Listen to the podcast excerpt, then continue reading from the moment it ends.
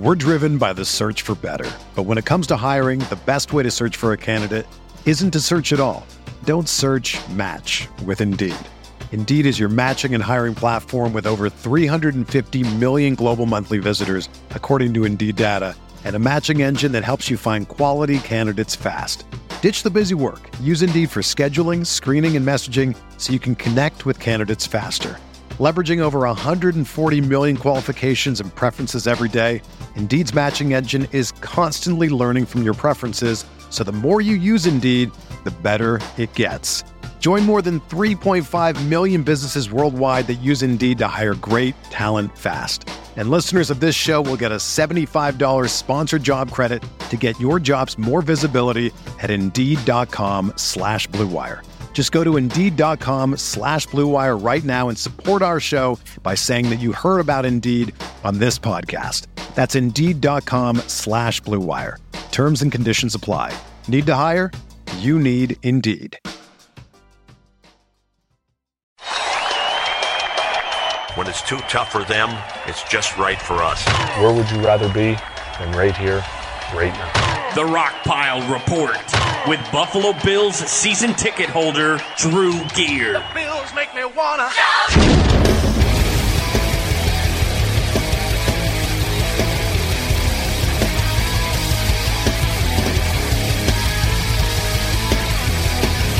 Dalton from the shotgun. Dalton 11 of 14 so far. And the pass is tipped and intercepted. That's what the Bills have done so well. And Micah Hyde down at three. Dalton off the fingertips and intercepted again. Jordan Poyer picked up the interception off the tip.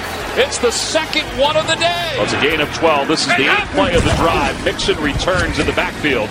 And another throw to the middle. Pass is complete in the middle. It's A.J. Green. It's knocked loose. Picked up by the Bills. Poyer picked it up off the turf. And he's rolling to the far side of the field. Another turnover forced by the secondary. Ooh, welcome everybody to another edition of the Rock Pop Report podcast. I am your host, Buffalo Bills season ticket holder Drew Gear. To my right is my producer Chris Kruger, and that was Tom McCarthy from CBS Sports.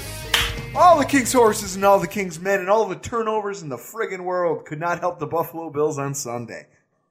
Oh, Jesus Christ. I don't really count that Lorax one because that was AJ Green was like in our red zone, and then you have I to- absolutely am. No. What are you crazy? A turnover's a turnover. Did he put the ball on the carpet? yeah. he Oh, did. there it is. All but right. then we have to go sixty yards to get points. I don't care. The other two were at midfield. You get a first down. You should at least get a goddamn field goal. even more reason that it was important. He was in our red zone. We stopped them from scoring. Yeah, So, but we couldn't get points ourselves. We had to gives a drive shit? six, go sixty yards. folks, You're high. Folks, Chris is clearly clearly feeling some kind of way. So am I. We've got a lot to talk about tonight. We've got a very special guest. But before we get into any of this, I would like to read for all of you. I know a few weeks ago I was talking about how we never get any fan mail. So I found this. I, I apologize because somehow it got routed into my spam. Ryan Wolf, one of our followers, sent this email, and I'd like to share it with you guys. Drew and Chris, you guys mentioned in the last episode that you mostly get hate mail via email, so I thought I'd send something nice your way. I've been listening to the podcast for nearly two years and love it, but I just wanted to take a minute to share with you guys why I'm a Buffalo Bills fan, because it's a little unorthodox. Before I started playing fantasy football, I didn't care about the NFL. Where I'm from, fans are divided among Lions, Colts, and Bears, and most of them are insufferable. So when I started playing fantasy, I had an advantage by not having an allegiance to any one team. I rode a combination of Buffalo defense and LeSean McCoy, when he was with the Eagles, to the championship game that year and lost by five points. But I loved it. I was hooked. Of course, Rex Ryan took over as the Bills head coach and McCoy was traded to Buffalo sometime after that. But I began to pay attention to McCoy as a player on the field, not just a member of my fantasy team. Highlights led to press conferences with, which led to me watching Rex Ryan. I loved his bravado, his demeanor, and his often hilarious comments and interviews that are usually stuffy and boring. Say what you want about him as a coach, but the guy was hilarious as a personality. So I decided to become a Buffalo Bills fan. Big mistake. After declaring myself a Bills fan, I started to listen to your podcast and the John Murphy show and started to read up on Bills history. A kind of cultural diffusion happened to me as I got to know the players, current and former, the long playoff drought, what the rock pile was, and the lore that surrounds Jim Kelly and the guys from the Super Bowl teams. I also learned from my best friend, a diehard Pats fan, that the Bills share a division with the Patriots. Much to his dismay, I was delighted to find out that the Bills and Patriots were rivals because, you know, fuck the Patriots. But you guys taught me what the city of Buffalo and what being a Bills fan is all about. I'm talking about the intangibles. Getting drunk on a Tuesday. the small town atmosphere of such a big city, the blue collar attitude of the people there, and voraciousness with which they seem to care about the Bills. I can identify with all these things, despite never having been to Buffalo or to a Bills game. So I guess what I'm ultimately trying to say is that your podcast is a big part of the reason I'm a Bills fan and will continue to be one. I'm so sorry. I am ah, so, I, I am so sorry. Keep up the good work and go Bills. Thanks for your time, Ryan Wolf. Ryan, I want to tell you thank you for being a fan of the podcast and you don't know what it means to me because I'll tell you there's days. Okay. This isn't all, we may make it sound like we're having a lot of fun over here. It's not all sunshine and flowers, my friend, as you're, as you're finding out if you're watching if you've been watching Bills football for at least the last season and a half. Or you just listen to like pre-production meetings where we just yell at each other about NCAA quarterbacks and the Bills draft plan. Oh, but I'll tell you this, guys. You don't know what it means to me just knowing that you guys take time out of every one of you, every one of the pe- people out there who download our podcast and take time out of their day to listen to what I have to say. It means a lot to me because this team is my passion. It really is. I, it's a sickness. I, I can't stop. You'd think after years, after having a childhood that was just marred with Bill's tragedy, and then becoming a teenager and growing into a man and just having all of these things continually just you know my whole world revolves around this team that can't ever seem to get out of its own way you would think that that would leave me bitter and jaded and you know it has it's turned off a lot of people yes, yes it has but i'll tell you, you just, if you go to our twitter at rockpile report and see what i put the videos you are like you're a raving psycho yeah but guess what once I have a chance to decompress, I come back to earth and I realize how much I love this football team. And to know that I can share that with other people out there, that means the world to me. So Ryan, thank you very much for your email. Guys, you guys, anyone else out there have anything they want to say? Good, bad, otherwise? At Rockpile, it's rockpilereport716 at gmail.com. And now, folks, we're going to move on, get into the meat and potatoes of tonight's podcast, and we have a very special guest joining us tonight. Nate Geary. It's because North Collins was, you know, barely a school. Host of Breakfast with the Bills. You're in big trouble, though, pal. I eat pieces of shit like you for breakfast. On WGR Sports Radio 550. You eat pieces of shit for breakfast? No. Big French I'm funky like a rubber band. I'm Nate. Nate Geary, ladies and gentlemen, from WGR 550. How are you doing tonight? Uh, I'm doing well. Uh, I'm a little under the weather, a little sick. I've got the uh, AIDS? I've got the old cold right now, but uh, I'm I'm surviving. I'm alive. Now, folks, Nate was going to join us here in studio tonight, but he's sick. But like a trooper, he's joining us via the the, the wonders of the internet. Thank, Nate, That's thanks right. for being under the weather and still coming through for us. Hey, man. Uh, anything to dissect a um, a masterpiece like last week's game. I uh, I'll go out of my way. All right. So first and foremost, I got to ask you. Now you you've been busy. You have your fingers in so many different pies. I can't even I can't even keep track of them all. So you're I know you're involved with Breakfast with the Bills. You're also now hosting the post game show, the Real Deal Overtime show with friend of the show and guy you were talking smack to in your intro, fellow North Collinser Ryan Gates. How has that been going this season? Well, it's been great. Um, you know, he's uh, me. Me and him have a nice. Uh, it, we, we have a nice combination because we hardly ever agree on um, on, on a lot of things. Sometimes we do. Sometimes we agree, but uh, we have very uh, different stances on uh, on a lot of things. And uh, you know, he keeps me going. He's uh, he's like a fine wine. Oh no, I I, I listened to it. I, I think Here's essentially what happens. So my process is that I don't listen to WGR Sunday, Monday, or Tuesday, except what I, because I just can't. I I mean, I, I want to do my show. I don't want my opinions, you know, jaundiced by you know what you guys think. I don't want your opinions to somehow influence my own. But at the same time, nothing makes me happier than pouring through the, just kind of skimming through to find the callers. And I will tell you, it's gold. It is absolute gold. And and then you also have the Talking Tanked podcast. Now I know that you started that this year. How is that going for you guys?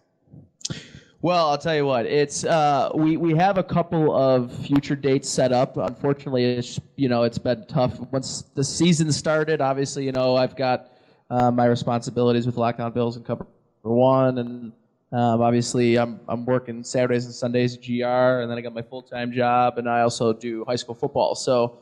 Um, you know, there's there's a lot going on. So uh, unfortunately, we haven't been able to come up with much now, but we've got a couple of uh, of cool bars, uh, Resurgence Brewing Company, um, that we're going to be doing a live episode from in the coming weeks. So uh, definitely hang out for that. But yeah, I mean, you know, my Lockdown Bill stuff. Uh, I, you know, I think right now we're um, it, we're at peak form right now. You know, going into the bye week. Um, I I could tell you, I think we all need a bye week. Uh, I think the fan base needs a bye week. I think the media needs a bye week. I think we all sort of need a bye week because the Bills did just uh, just did too much to us in four weeks, five weeks about just you know bringing us on this this really interesting ride of you know what are we? It's like it's sort of like a teenage girl and she's finding out that she's like sort of good looking, but then the next day she's like, oh my god, I'm ugly.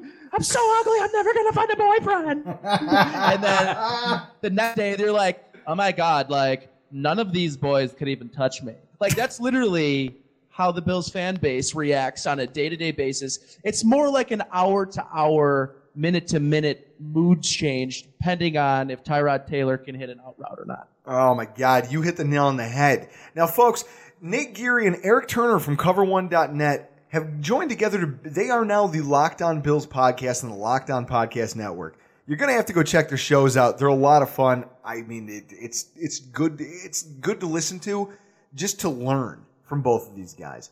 But what we're gonna do is we're gonna jump right into, as we do every week, we're gonna get into the meat and potatoes of the show, starting with the Bills news update.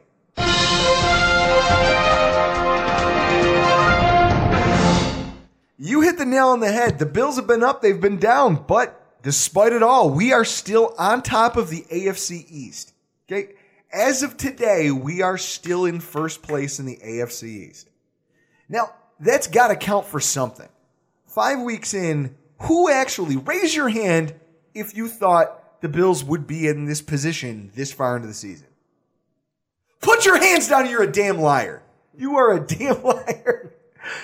Now, Nate, I mean, what do you make of all this? I mean, you kind of said that they've been up, they've been down, they've showed us some good, mm-hmm. they've showed us some bad. I, mean, there's there, there's a lot here to kind of try to parse through. So I guess I want to break it up into two categories. First and foremost, reasons for concern. You know, if you're a fan who's kind of on the bandwagon and you're looking at this and you're saying, "Oh, we're going to be a playoff team this year," even though this is what should be a rebuilding year. What are some of the things that you see as causes for concern? Well, it's the injuries. Um, the the you know the one thing that I think if if you could find a way for this Bills team after the trade of Sammy Watkins and Ron Darby, if you were a fan that still were were sort of finding ways to get this team to 500, maybe nine wins, ten wins, um, you did it because you you know we're going to get through this entire season without any major injuries to key contributors. The problem right now for me is that you're talking about the top two passing targets in this offense are now at least out for long term injuries, potentially Charles Clay the entire season. And Charles Clay, up to this point, was pound for pound the team's offensive MVP. Um, I mean, he's been only their only deep threat, which is saying something as a tight end in the league that you're the best deep threat for a team. Um, he was maybe the most consistent player underneath, and he was Tyrod's favorite target. And he was on pace for a career year. He had been up at, at one point, going back to last season, had touchdowns in seven of eight games, and was one of the mainstays in daily fantasy lineups. I mean, uh, the, the guy was a monster, and now The the offense is going to have to try to piece together things, uh, whether it's Nick O'Leary and, and, and Logan Thomas. People that wanted to see Logan Thomas, me, are going to get a big dose of him over the next six, ten weeks. I mean, it, it's going to be a difficult situation, and, and that to me is the biggest concern. Is is just the depth of this team was um, was always the biggest question mark for me, and it's going to be tested now. And and listen though, that team that they played last week in in, in, in Cincinnati doesn't get enough credit for being a good football team. I, I, I think uh, it was Steve Tasker today on the John Murphy show that said they're going to win that division, and I wholeheartedly agree with that. That team mm-hmm. is going to win the AFC North, and that's not a team you're going to have to worry about in the in the wild card, in my opinion, because they're going to win the AFC North.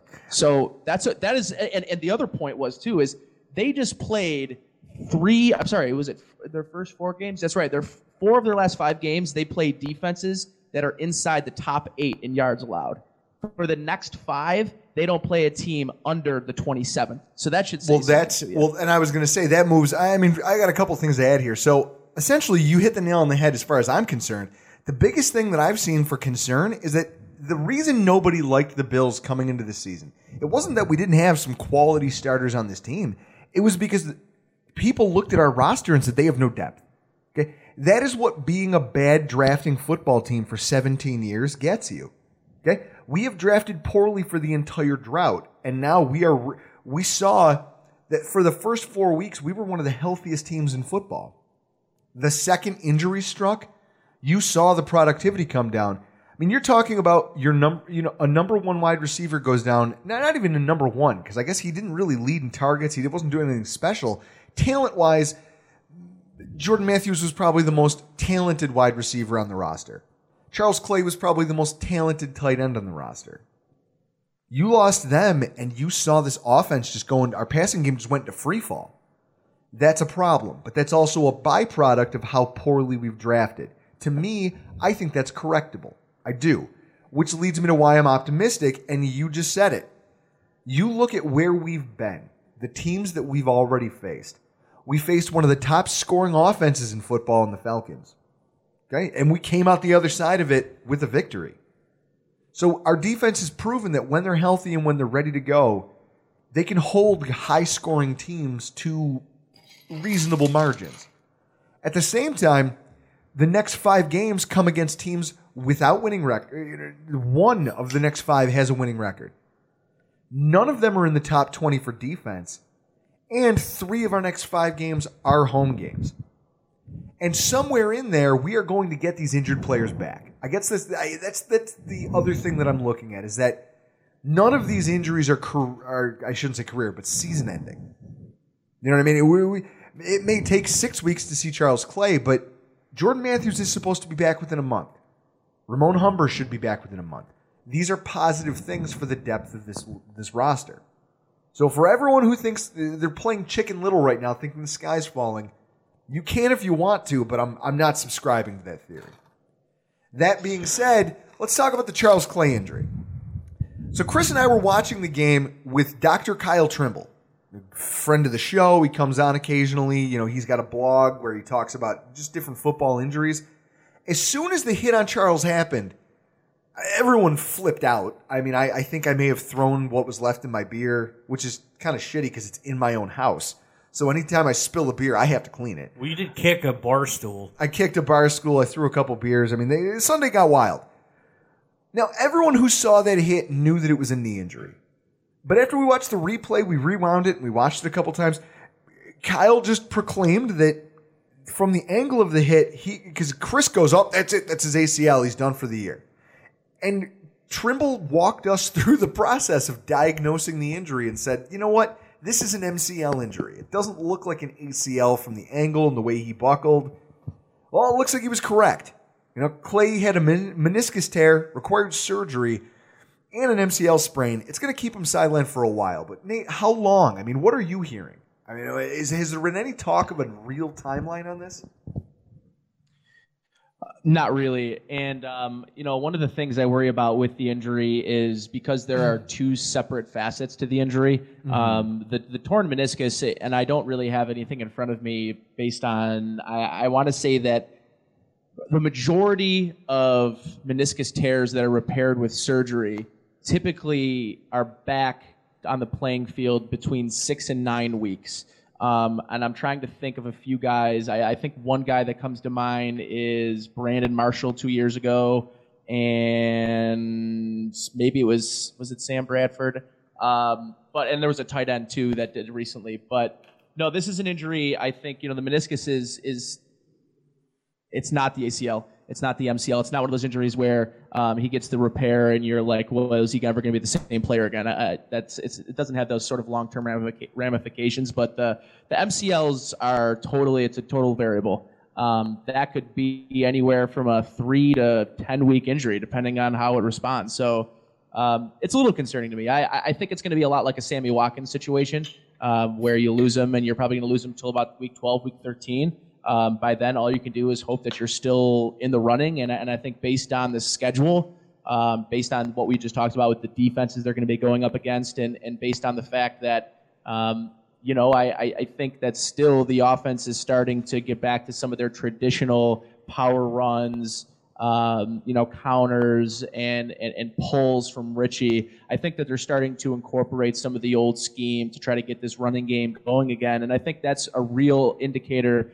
that you know right now they simply just don't have the personnel to run the kind of offense that Rick Dennison came in here picturing he would get to run. And um, you know, Eric and I talked about this yesterday. You know, they've completely scrapped the three-step game. It's gone from the playbook. It's out of here. Mm-hmm. There are no more three-step drops. Tyler Tyrod gets the ball out, and the people that are clamoring for this too, and, and this is just a quick side note with the Nate Peterman thing, is that's Nate Peterman's bread and butter. The three-step, get the ball out quick. However, all the other facets of the game, the rollouts, the escapability, the ability to get get away from free rushers, the ability to make a dime throw 50 yards down the field to Charles Clay against the Falcons on the run goes out the window, and all you get is that short three-step game. So, so people that watched that Atlanta game, imagine the offense you would have seen if Nathan Peterman was out there only running, explicitly running three-step drops, slants, short outs, deep, you know, short ends, uh, uh, that's the offense that people are clamoring for, and it's and it's it's just mind blowing to me that people are calling for something that they really don't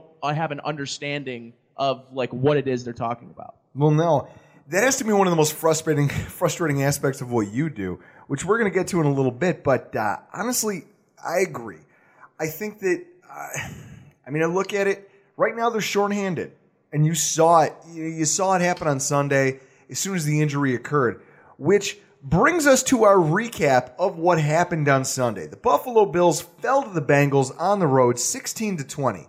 Now, I'm going to give you our stats of the game, but before I do that, I want to talk about tonight's beer of the week. Chris has just handed me a bottle of Hamburg Brewing Company's Irish Red.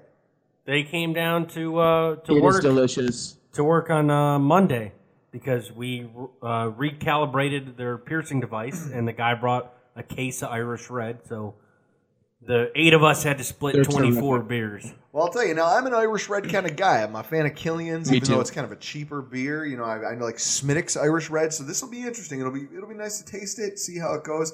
I want to say I've had it before, but I may have also had a couple dozen beers by that point, so I don't really remember. Drink it in. Yeah. Ooh, it's malty, but it's sweet. I kind of like that. It's got a sweet finish, but a nice maltiness to it. This is a good beer. Chris, this might be the best beer you've handed me so far this season. So over the uh, uh, Summer of Love by Oh, Victor. way over the summer of love. This beer is fantastic. So, bringing you the stats of the game from the Rockpile Report. First and foremost, Tyrod Taylor, 20 of 37, 166 yards, one touchdown, and one pick on a possible game winning drive.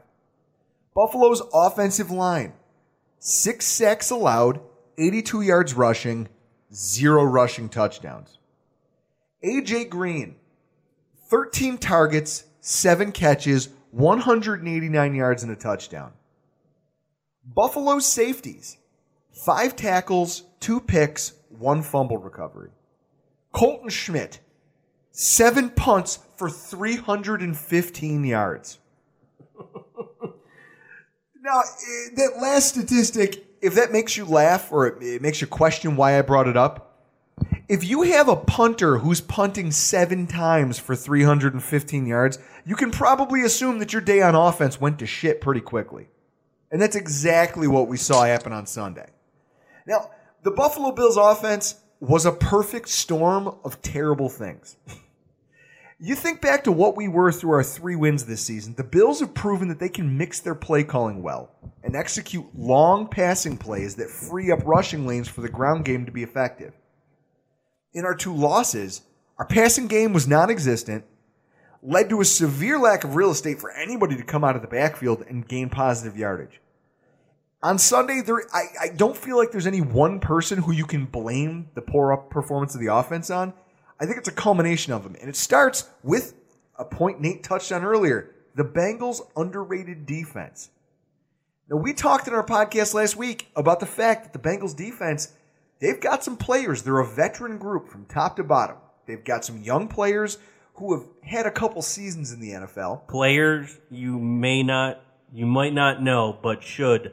Carl Lawson. Carl Lawson had a sack. Had a sack. He was a big impact in that game. Vontaze Burfict returned and gave them a big boost. I mean, Nate, And he didn't even kill anyone. Nate, tell me that you agree with that point. I mean, the Bengals defense, even when they were, even when they hadn't won a game or hadn't scored an offensive touchdown, they were still competitive in those football games. I mean, they almost beat. They were a missed field goal away from from beating Green Bay in Green Bay in regulation. So um, take what you will from that. But uh, I, I, spoke with Joe Goodberry, who's the uh, on the Bengals wire over at USA Today, and uh, I did that last week on Saturday. And and when we spoke, he said. Um, the one thing the Bengals really wanted to do and what they've been trying to do is, and what they're very comfortable doing is playing in nickel or dime sets because they have four first round picks at the cornerback position. So what happened this week is the Bills forced them to play a lot of base defense looks based on the fact they didn't run a ton of five wide, and when they did, they still played mostly cover three. So what they did when Adam Jones went down and when Dennard both went down, their top two corners, they just ushered in two more first round picks at the cornerback position and continued on shutting down the Bills offense, just like you know they were the first half. But the first half, I thought that they moved the ball well. I thought that they did what they do, which is take up time, chew clock, get 18, 19, 20 play drives, and hope that you can have enough firepower to get in the end zone. And mm-hmm. um, you know, I, I thought that on that Tate touchdown specifically. Um, it was a really gutsy play call. They were basically, and, and Eric was talking about to me about this earlier, is they basically ran four verticals based on two plays before they ran the same look and handed it off to Shady. And in that look, they showed cover three. So the Bills came back with that look and they knew they were going to have that opening. So those are the sort of things that you like to see from your coach as he's making adjustments based on, you know, plays that he ran and looks that the defense are giving him. But no, that, that Bengals defense was the real deal. And uh, you mentioned Carl Lawson, Kevin Minter, uh, a really nice linebacker for that team. Um, and you know, he I thought he played a great game. I, I really thought that Geno Atkins just ate up the interior of that Bills offensive line, and he is an All Pro. He's I think, in my opinion, a future Hall of Fame player. That's how good I think that Geno Atkins is. Geno and Atkins just doesn't so, get enough. Geno doesn't Atkins, get enough respect. No, he doesn't. I, I mean, you like I said, people who watch primetime football, if that's all they watch, they don't watch all the games. They don't know that. I mean, they, they probably all saw him bench press Deshaun Watson off of his feet and throw him like a rag doll. What they don't understand about him is that he's not only a pass rusher, but he's also a space eater, if that's what they need him to do. He can occupy two blockers and still sometimes win his matchup, which, in all honesty, is something that we don't get out of Marcell Dareus, even though we look at him as probably the most talented member of our interior defensive line. People aren't going to know about him because he plays in Cincinnati, and Cincinnati's basically in Kentucky.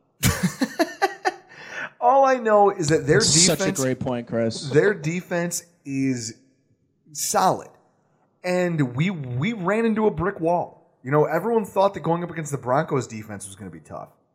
That Cincinnati defense is stacked, and when when with Vontaze Burfict, I didn't know how he was going to play in his first game back. He hasn't missed a step, not a single one. He led the team in tackles with ten. The fact is that contributed to a lot of our problems. The Charles Clay injury is another aspect. I mean, we just talked about it, but I, last week I told everyone not to panic because of the Matthews injury. Because even though he's a talented player, he's not the focal point of our passing attack. And then, like a dick, I apparently didn't knock on wood enough times as I should have because he immediately went down in the beginning of the game. When you lose your number one pass catcher in the middle of a game, as what happened, you know, uh, look at what happened to the Falcons last week against the Bills. When you lose Julio Jones in the middle of a game, not before the game, but in the middle of it, you're essentially calling on your offensive coordinator to now come up with a fresh plan of attack on the fly, which a lot of coordinators who don't have an elite quarterback to rest on, they have a hard time with. You know, which again brings me to another one of the reasons why I think we struggled, which was Tyrod Taylor regressing back to the mean. For the last two weeks, Tyrod Taylor has been great. You know, eh, Pro Football Focus has blown him up. They've, you know, he's been getting a lot of props from other media outlets. Everyone looks and they say, "Oh, look at Tyrod Taylor being decisive, showing vision, using the middle of the field." This week, you guys, you know, Eric Turner over at Cover One, you guys go on Twitter and look at either the Lock Lockdown Bills podcast. You know, you look at their Twitter handle, or you go to Cover One and you look at their Twitter feed. You're going to find clips, little gifs of videos where Tyrod Taylor had guys wide open, running down the field, and just couldn't see him. And instead, he panicked and threw the ball away or tried to tuck and run. I, mean, I think one of the most damning things he did on Sunday, which I flipped out about in the moment, was that I watched, you know, I- he was taking pressure and everyone's like, oh, our offensive line is trash. But you watch Tyrod Taylor roll out, and in some occasions, he was rolling out directly into oncoming pressure. I mean, tell me you saw that. Yeah, it's this this whole thing is sort of um, it, it's difficult to digest completely um, based on the fact that I have yet to go back and fully you know go through the game and take notes like I typically do. Mhm. Um, and the one thing I'll say is it's very very difficult um, in the middle of a game knowing what you know about what has happened over the rest of the course, especially that last drive, for instance. Okay, Tyrod had been beaten and battered all game long. He had been basically running for his life. And you know, I, I'll I'll give Dion Dawkins played admirably. He he, he had some plays where the guy he he's given everything he's got. He's just young and inexperienced, and he's struggled against a very good pass rush. On the other side, Jordan Mills is just I I, I don't know. I, I and I questioned the Ducasse move a lot, especially because they went back to running power, and that was one of the things that Eric talked about that didn't make that made the most sense about this, or didn't make any sense about it, is that they went back to what Miller's good at, and that's being in the power game and not the zone game. So why would you go with Ducasse? It just it just didn't make sense because you know what you have at Ducasse, and it, you know, listen, man, this passing offense, we knew even with Matthews and Clay that it was a work in progress. But Tyrod Taylor's on pace for the exact same numbers that he had in his first year and then again in his second year, where he had three less touchdowns and two less interceptions. The guy is a 20 and 6 or 20 and 7 and 31 or 3200 yards. He is a top 20 quarterback and he is he will frustrate people with consistency, and that is always going to be the problem. But just it, that is what the league is. Like Okay, the okay, guys okay. at his level in the in the 20 to 25 range, those guys are oftentimes replaceable. However, teams are hesitant to replace them because most times it's difficult to get a guy that's even close to top 25. Now, here's what I'll say though. You're right. It is difficult. So what I put that on is the offensive coordinator. Okay? Dennison simply, I mean, he called a lot of great plays. You saw some wide open receivers, and yet Tyrod can't hit them. He's frustrated. He's scrambling. He's just trying to make completions wherever he can get them. He's rattled. Okay? That's on the offensive coordinator to tailor the attack to his quarterback's strengths. Okay? I'm sorry. Well, it's one thing though that to do that if you have a running attack, like they, they Oh, that's the biggest and- issue here. okay, is- uh, here's the just run- no running the game running with game. him. We know. Listen, Drew. Like the one thing we know about Taylor is we know the recipe for how he can be successful. It's you have a good defense, which the, he hasn't had the first two years, and a number one or number two running attack. He Mm-hmm. can be effective and take this team to the playoffs with those two things working. The Bills just in his tenure have not gotten everything to work at once. But now, the, eh, well, no, they haven't. And here's my problem. When I watch what Rick Dennison did, and that's why he's my fourth, just fourth element to what was the shitstorm that became our offense on Sunday. Nate Drew uh, actually called for Dennison to be fired uh, during the Carolina game and then again during the Denver game. I have a I have a bone to pick with Dennison. Me and him are not friends. I needed that context, Chris. I needed that context. essentially, here's what happens. I see that this zone rushing attack, it isn't working. And more and more and more, you, you, like you said, we're starting to see elements of the old, the pin and pull running attack and the, you know, the power running game. Well, guess what? I'm, I'm still not seeing enough of it. And I don't know why we've had uh, five weeks into the season, we're still having this conversation. You inherited an offense that fit a scheme that isn't yours.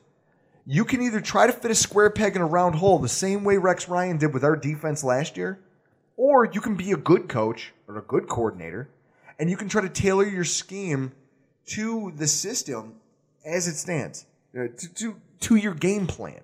You know, make that happen. So when I watch this, and here's what I see I see 19 rushing attempts for LeSean McCoy. He tried to run the ball four times off left tackle behind Dion Dawkins and got one yard out of all four of those attempts for his efforts. When you watch the tape, those play calls were expecting they were expecting Dawkins, who is a rookie, starting only his second game, to take on a combination of defensive end Michael Johnson, who is a veteran in the NFL, and linebacker Vontaze Burfict in order to try to create a running lane. The result is that he ended the day as Pro Football Focus's lowest graded player on the field at 42.4, and his run blocking grade was 38.2. But last week, Dawkins had a, an elite run blocking grade of 92.0 against Atlanta. Beasley was out. It doesn't, oh no, but that's my point. What that says to me is that instead of game planning based on the talent on the opposite side of the ball, Dennison took what worked last week against inferior talent, and when it didn't work this week, he just kept fucking running it instead of adjusting to it. I agree with some of it. I, you know, I, I- do think that they've made a concerted effort. I think Eric charted four outside zone, traditional zone running scheme plays were called. The rest were either counter, tray, uh, power, or pull. So they are realizing to an extent that the just the personnel they have healthy can't simply can't run it. And and I think in an ideal in an ideal world, you want Cordy Glenn at left tackle and you want Dion Dawkins at right. I, I think that's mm. your perfect world. And right now they don't have that. And the one thing I'll say in defense of Dennison is, you know, he is basically calling this offense with with two hands tied behind his back, knowing that he has to run, but he's also coming to the realization that he has to run and, and a lot of times in eight and nine man boxes. And that's difficult to block if you have a good offensive line. It's difficult to block if you have an extra blocker. It's good to block if you have three tight ends in the game. But like it's very difficult to be a successful running team when you're going up those up against those sort of fronts. And I mean you also have to take into account the the, the quality of run defense that you went up against in the past few weeks. That that is why this run offense has struggled so much. If there's a gripe for me, it's that they've really moved away from the read option concept, any run pass options. Uh, I, I just see what Andy Reid is doing in Kansas City uh, with, with Alex Smith and essentially resurrecting his career. And to me, it's because of the the implementation, or in, in my eyes, a complete transformation of Andy Reid, where he's become a model of the temper, you know, the the modern contemporary mm-hmm. NFL offense. Like he's the pinnacle of that now, which is crazy because he's been around for so long. Those people, and and what you're saying about Dennison, that they're these old school football usually you can't simply teach, usually don't adapt. Yeah, you can't teach an old dog new tricks most of the time, and that's what I'm afraid of for Dennison. And so, I, I mean, yes, he's going to have I, whether I like it or not, he's going to have 11 more weeks to show me what he's got as an offensive coordinator. But so far, as You Chris gave alluded up to, in the first quarter up- of the Carolina game. I gave up on Dennison a while ago. Now, speaking of a Yeah. guy who a lot of people are giving up on, Zay Jones. Another storyline that emerged from the Sunday game was that Zay Jones has continued to struggle as a wide receiver. I mean, anybody who follows us on Twitter can go check out the video Chris got of my reaction to Zay Jones's latest mind-boggling drop. If he Nate, Nate, it was it was one of those things where you're watching football with like a, four or five people, and then Drew just starts yelling about this Zay Jones drop. It, it was the one right before the Tate touchdown, and the way he was just yelling, like I don't know if other people in the room felt it, but it just got wildly uncomfortable. They, people were concerned that I was about to actually start breaking things. That's how intense I got about it. Now, I don't know how much furniture I'm actually going to have left in my basement by the end of the season if they continue to start and try to feature Zay Jones in the offense. But for what it's worth, I'll say this Tyrod Taylor has struggled throwing quality passes to the kid. I mean, it's not exactly his fault. But there are many, uh, there's many throws that come his way that he, I'm sorry, but if you're an NFL wide receiver, you have to catch that. And right now, he's got a case of the yips that I don't know what it's going to take to cure. Now, you were a quarterback. You played collegiate football. Have you ever seen anything like this where you know a wide receiver has talent? The kid's good. I mean, his hands are what got him drafted. I mean, I, I was on the ledge when I saw that we traded up to get Zay Jones in the draft. And everyone talked me off by saying, oh, look at his hands, they're elite. That's, you know, his hands are elite. He's got this big catch radius. So far, his hands have been the problem. I mean, how do I, as a layman who, who's never played quarterback, who doesn't understand the nuances of playing wide receiver, how do I make peace with that? Well, I, I haven't played with any. I mean, I've played with a couple of very good receivers in college, um, but I we know just simply we in, in high school we ran a ton of triple option, and I didn't. You know, we didn't really have that many receivers. In college, it was a different story. I mean, I played with a lot of talented guys in, in, in college, but I, I've never quite seen um, someone as talented as they sort of go through this sort. Of, but what they are is they are growing pains, and um, I do think that the 2013 draft, the Sammy Watkins, the Odell Beckham, that that draft really, um, I think, placed a ton of unfair expectations on rookie wide receivers. In general, I think this rookie class was completely overdrafted. I think that Zay Jones, I think that the, the Bills were forced to trade up uh, for Zay Jones due to the the landscape of the draft and what had happened, and that three wide receivers go off the board in the top 10. And simply put, they were just overdrafted. Uh, each and every, John Ross is not a number nine, he's the ninth overall best player in that draft. No, no chance. And, and, and that forced a team like the Bills, who really wanted Zay Jones at their, with their second round pick, to move up because wide receivers were at a premium. So when you're talking about a guy like Zay Jones, he's just a guy that needs time. He wasn't going to be a guy, in my opinion, that could come in and be your number two receiver right off the bat. If that was your plan, which it wasn't in their defense, then then you're in trouble. But like it, I, this team, when you came in, if this team still had Sammy Watkins and you know it's Rod Streater, I, I mean I don't know, it, maybe Zay's the fourth receiver, and I think that is a far more uh, appropriate role for him right now in his development. He's going from a smaller school. He's not playing from the SEC No. and coming to the NFL. No. He's used to a much slower game. He's used to a much more methodical game where he is overpowering and out, you know, running and out athleticing guys. He's not doing that right now. So Well, no, and he never will. Is the Now- disconnect is there because he just isn't used to this talent level, and that's fair. We just need to give him an opportunity to work through it. I'll say this. My frustration with Zay Jones probably won't go away on game days. Simply because I'm that lunatic fan that can tell myself every sensible thing under the sun before the kickoff. And the moment that ball's in the air, 15 minutes on the clock in the first quarter, I don't know. I go to a different place in my head. I'm a different person for the next three hours.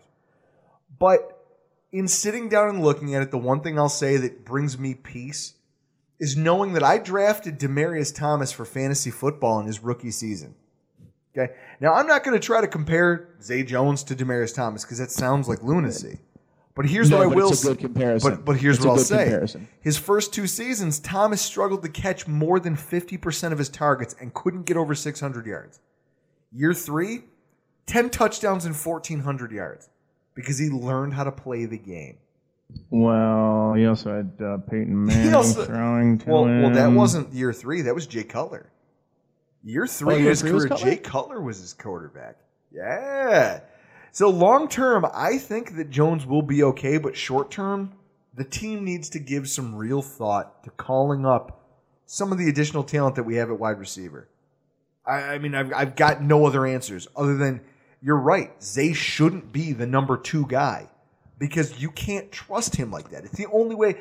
When you've got someone who's going through the yips as a kicker, you don't want him as your starting kicker. Nick Folk, Nick Folk, they don't want to fire Nick Folk, but, but they also know that they cannot continue to have him keep missing field goals. So, what do the Tampa Bay Buccaneers do? Well, they bring in other kickers and they see if maybe they can add one for a week just to give him a break to not make him the guy and see if that puts him in the right headspace. I think we need to do the same thing for Zay Jones because at this point, I don't want to hate hate on the kid. He's a kid. He's learning. He's gonna get there hopefully. But even if he doesn't, you can't put a mountain on the kid's shoulders as he's trying to acclimate to a game that he's not physically and mentally equipped to play right now. Oh man, that felt good to get off my chest because I've been harboring a lot of anger, just anger towards our passing offense, and I think I feel like I've finally gotten all out. Now, if you turn around and you look at the flip side of the ball, one of the reasons that the Buffalo Bills really did lose this football game, miscues in the secondary. Our, pre-game, Chris and I made a video talked about our keys to victory. Mine was to be certain at all times to have bracket coverage on AJ Green because he's the only member of the receiving corps who's really a threat, a home run threat. And yet, even with that basic knowledge, we still found ourselves on the ass end of a vintage AJ Green performance. He was instrumental in scoring both Bengals touchdowns, and the way it happened was beyond frustrating to me. I mean, I'm a layman. You know, I'm not you, Nate. I'm not Eric Turner, who is going to scout school and knows how to break down film like the back of his hand. I can tell you that you need to double cover AJ Green no matter where he is on the football field. But for each one of his long catches, he was singled up on the outside with a cornerback who had no safety help over the top. Somebody asked McDermott post game about that. And he refused to answer. And because Because he doesn't want to throw his D coordinator under the bus, and he doesn't want to throw the player under the bus. Well, plus he just gives basic football answers. He didn't even answer. He didn't even answer the guy's question about having bracket coverage. I mean, I just, I guess that I understand why Leslie Frazier would want to do this. He'd want to mm-hmm. clog the box, put an extra safety down near the line of scrimmage, keep them from trying to run the ball, and on passing downs, he's hoping to get Dalton holding the ball so our pass rush can get home. But you can't do that against a wide receiver like AJ Green. I, Trey Jones and Shareece Wright, neither one of them are terrible cornerbacks. Trey White has been the toast of the Bills roster for the last month and a half. We're just victimized in the same fashion because there was no help over the top, and AJ Green is a phenomenal talented wide receiver. One of his catches went for 70 yards and a touch. The other one put them in striking distance so that Joe Mixon could punch it in for a touchdown. I don't blame the players for this because these are plays where I feel like, again, they were set up to fail by their coordinators. Nate, what do you think about that? AJ Green's a really good player. Um, I, I, I, I think, yeah, there was certainly some questionable, and, I think part of that had to do with some communication problems um, between the corner and the safety getting over the top help. But yeah, I mean, AJ Green's an elite talent. He's the third or fourth best receiver of the game. Um, he's a no question, no brainer, uh, all pro. So he's going to get his. And, uh, you know, I thought that Trey did a really nice job um, bouncing back in that game. I, I thought he made a couple of really nice plays on AJ Green. Um, I think AJ got most of his yards. I mean, he ended up with 100 yards uh, outside of that, that long uh, touchdown catch. Mm-hmm. But, um, you know, a lot of it came on that catch. And, and I think that as a whole, I thought the Bills defense really struggled um, stopping their pass game. I thought the defense really struggled to get off field on third down. Um, I thought the defense really weren't disciplined in their zone drops. For the first time um, all season, I, I thought this passing offense did maybe twice the job that Atlanta's passing offense did on the Bills defense. They, they, they were more prepared. Um, they were prepared for looks. I thought their offensive line protected Andy Dalton astoundingly. I thought going into the game that was going to be the mismatch for the Bills defense, that they were going to get to Andy Dalton Oh, me like too. crazy. And they did. They got after him, but listen, the, the offensive line outplayed the Bills' offensive line, and they outplayed the Bills' defensive line. I thought Marcell Dareus had an okay game. I thought he, he had a bounce back performance from a couple of bad performances in a row. But all in all, I thought the defense in a whole didn't play as well as they had been the weeks before. They still caused some turnovers, but I thought they really struggled with consistency in their drops and uh, going up against that pass offense, who I thought had one target that you shut down. You shut down AJ Green. Thank who the hell else do they have? Thank you. I said that all week last week, and I said it on Sunday. And then what do you do? You try to play everyone evenly. You can't do that when someone the caliber of AJ Green is on the opposite side of the field from you. Oh, Jesus. See, I'm drinking faster now that I'm angry. Guys, I finished this uh, Hamburg Irish Red probably about five minutes ago. And I will tell you that it's a very drinkable beer.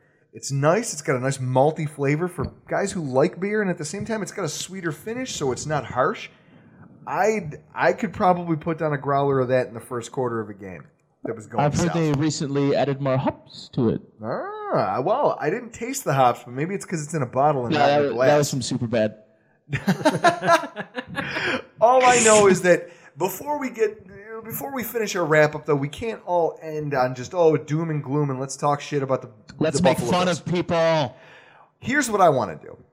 I want to point out two bright spots for me. My silver lining from the game. First and foremost, our safety play is fucking ridiculous. Anybody All who doesn't- season. All any- season. Anybody who doesn't agree can get the hell out. Okay, right now, who's better? I mean, I mean, uh, tit for tat. They've been going back and forth every game this season, getting turnovers, breaking up passes, making timely tackles in the box. I mean, Nate, our safeties might be the. I mean, I'm going to call them the best safety tandem in the division right now. I'm going to call them one of the best in the entire conference. Is that fair? I'm trying to think of another one that I like more right now. I think by the end of the year, this defensive backfield, if EJ Gaines continues his development, stays healthy, he, he's the one thing I'll say about Gaines is that he's He has an injury history. yeah, yeah, he's got injury history, but I love the way he plays. I, I thought I think it's a great pickup for them. The safeties, though, we need to come up with a nickname. Um, I, I, I hope that uh, I think Poyer's earned a payday in five, and uh, it's I, it's a ta- what it is is it's a hats off to Brandon Beane. It's a hats off. Well, Brandon Beane wasn't here, but it's a hats off to Sean McDermott um, because he went out and this is a hand-picked Sean McDermott player. Okay, Mhm. that's what this guy is, and he's on maybe the biggest uh, deal. Like he's he's the biggest by far. He's he's a he's you go to Walmart and you get the rollback prices and you still find a better deal at a swap meet. And that's what you get for the price of Jordan Poyer because he's a guy that's giving you incredible production for a guy who's making less than $2 million. and came from Cleveland. Right. Well, and that was my thing. I, I said at the beginning of the season, I'm like, well, what is what is Jordan Poyer? N- nobody knows because he's. If Cleveland doesn't want to retain him, then how good could he possibly be?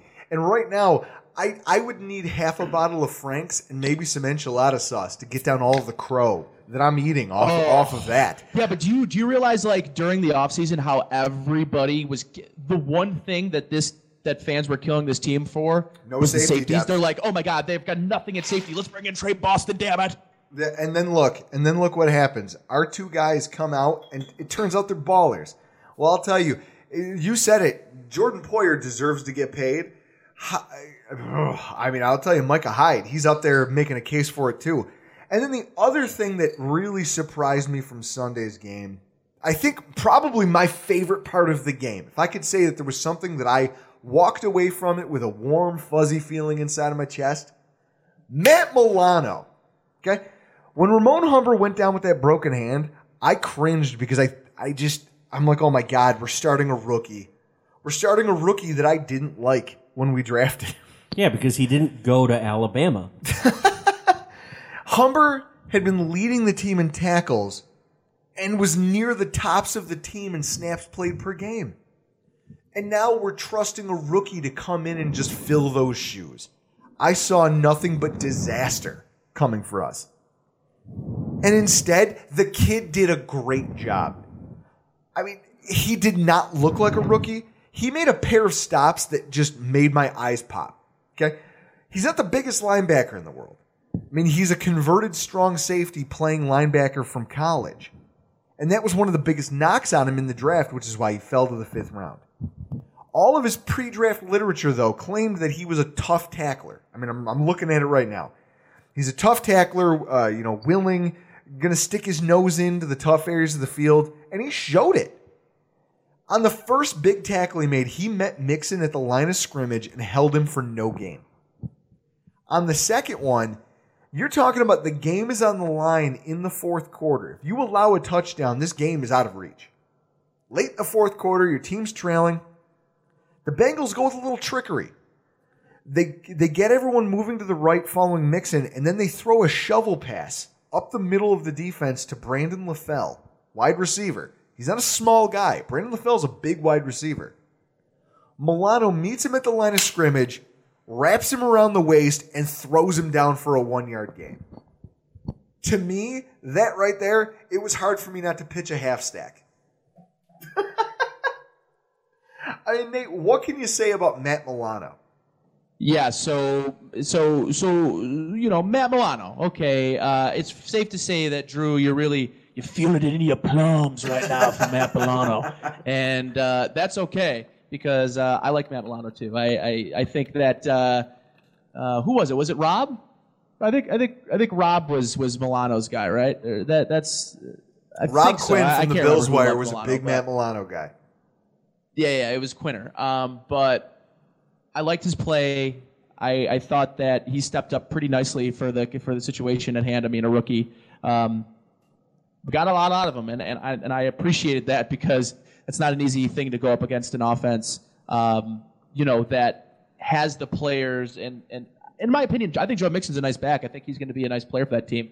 Um, and you mentioned that. The, I remember the play specifically you're talking about. The good thing is, Drew. I think the most important thing is if you're an average fan, you didn't notice. You didn't notice him on the field. Oh, that's it. That, If you're a rookie, if you're a rookie and you aren't noticed, that is that that means you're doing everything right. You're not making anything flashy. You're just doing your job. You're a nine to fiver. Well, that was the thing is I'm over here two fisting beers into my face, just trying to get get make peace in my head with the fact the Bills are sucking ass and losing, and I just all of a sudden watch this kid make this tackle in a crucial situation in the game, and I'm like, oh shit, all right, good job, Rook. And then I rewatched the tape, and I'm like, oh no, he made another one of those earlier in the game, and I completely missed it. Good for him, fantastic. Again, we talked about how barren of depth on our team we are. It's nice to see a rookie step up into that role and flourish. And that's why, as we finish out this segment, our hero and zero of the week, my hero has to be linebacker Matt Milano. I'm the greatest man in the world. Woo! He finished as the second highest Bills player according rated by Pro Football Focus, which is impressive for a rookie making his first start against a team like the Bengals. Because usually they're going to test you on the ground, they're going to run a lot right at you. He was solid when it co- when he was asked to play the run, and I think he was adequate in pass protection because he wasn't picked on.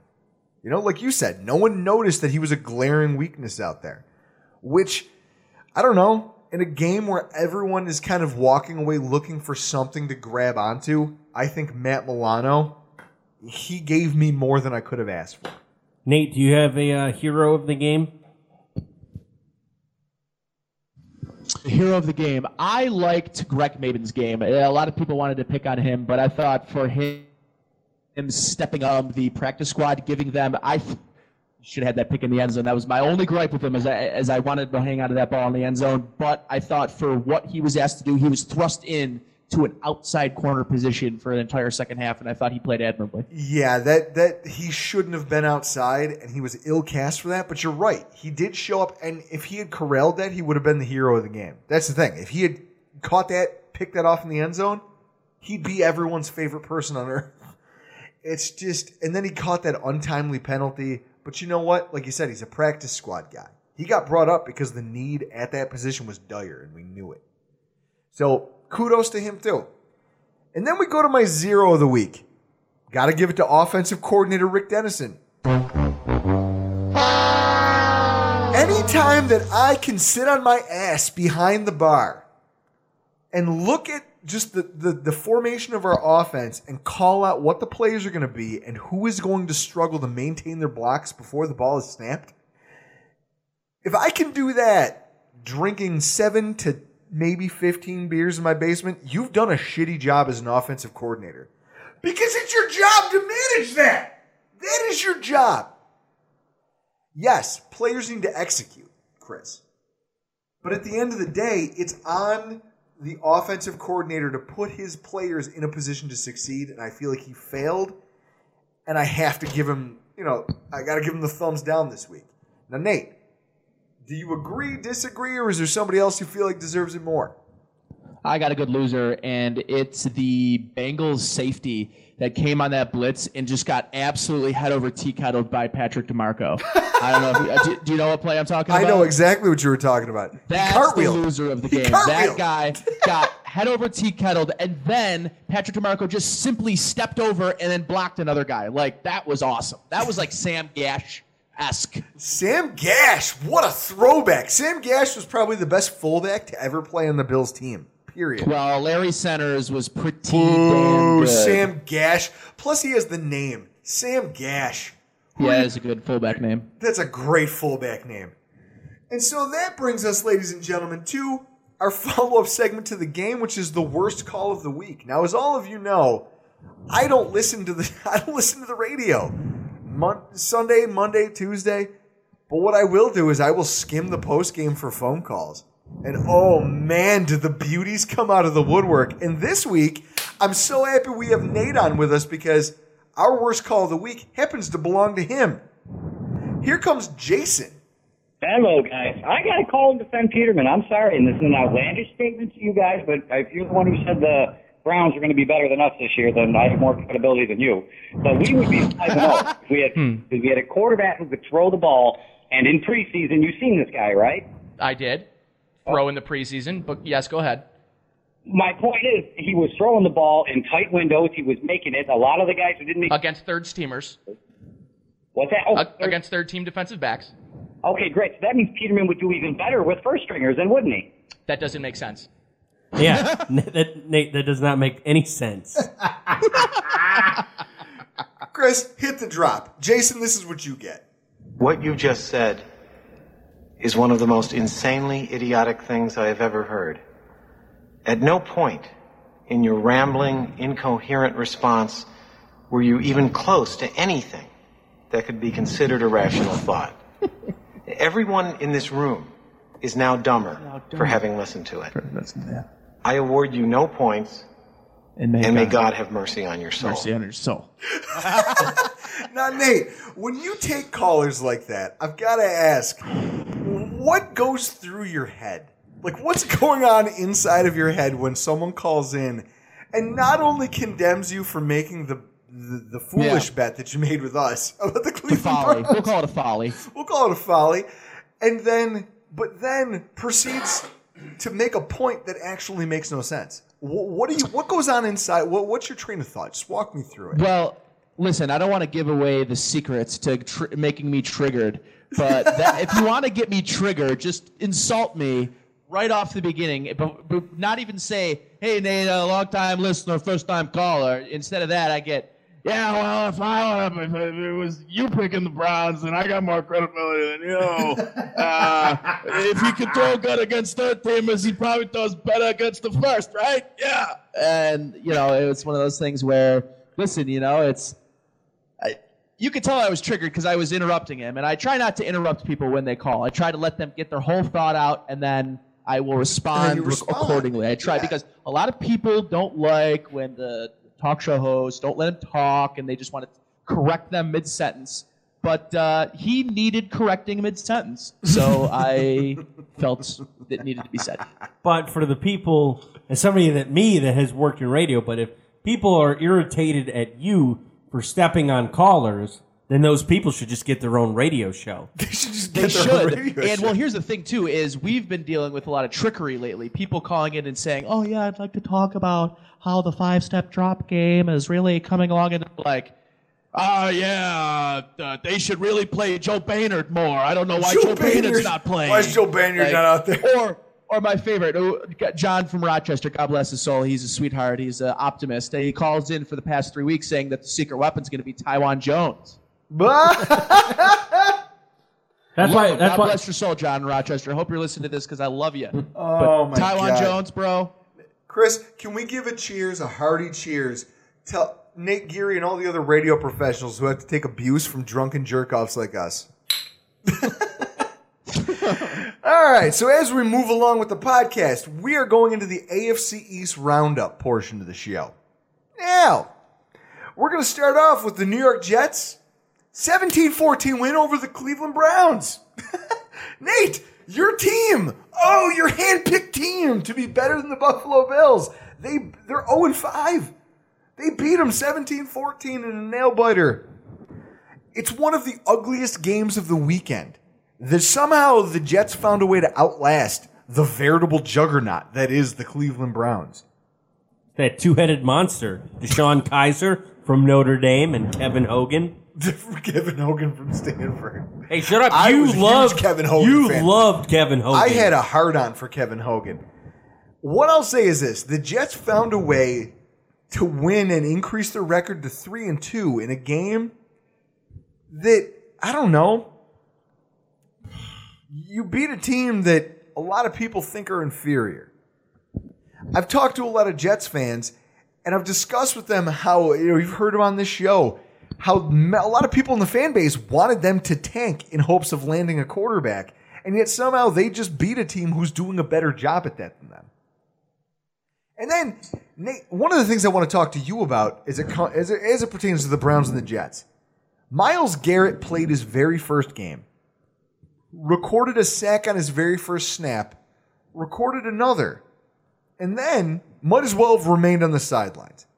He played 16 more snaps, and I mean, I guess it looks like he's on some kind of a pitch count.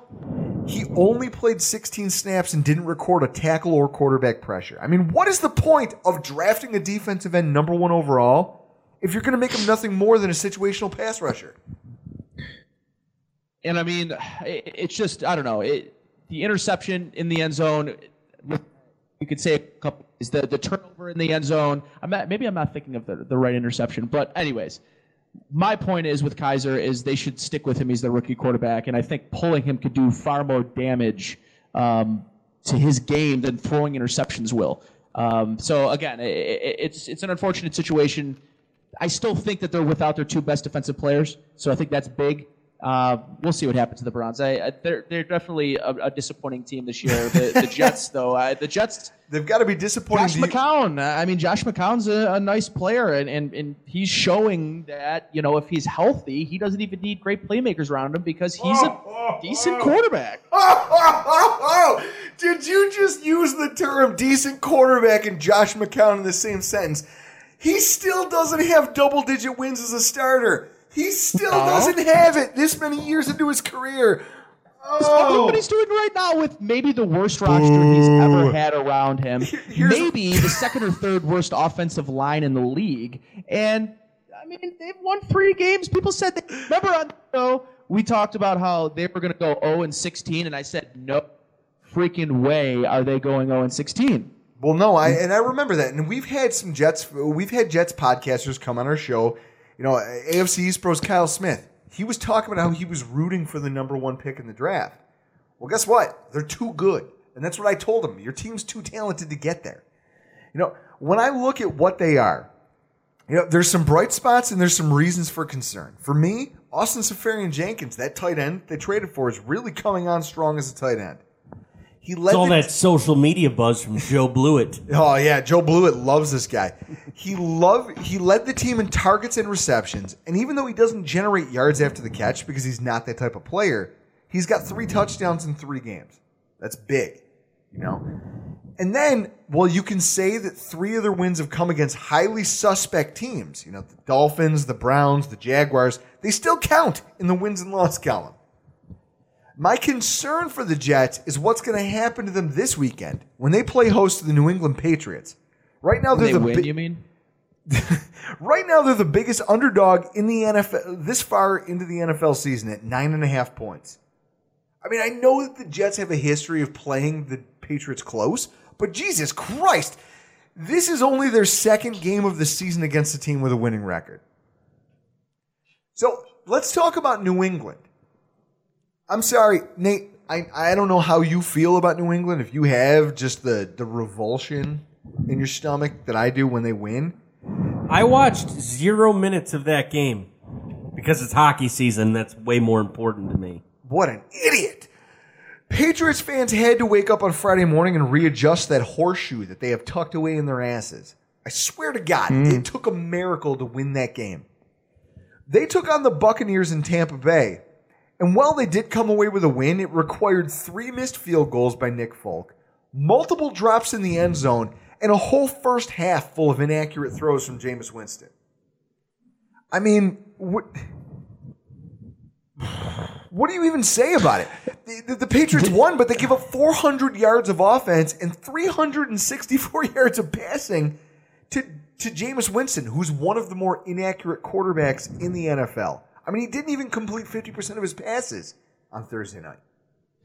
Yeah, he's struggling. The whole team is struggling. I, I really thought that they were going to be the class of the NFC. I'm I'm pretty surprised, especially their defense. Their defense is trash, and I don't know. I, they, they didn't have T.J. Ward, I know, but they, just, they don't get any pass rush. I'm not scared of that team at all No. going into next week either. I I think they're a beatable team. But for the Patriots, Drew, I mean, yeah, of course, I hate the Patriots. I mean, they they're just. I, I like the horseshoe and the ass reference, but I think that they're. It's just simply it's not.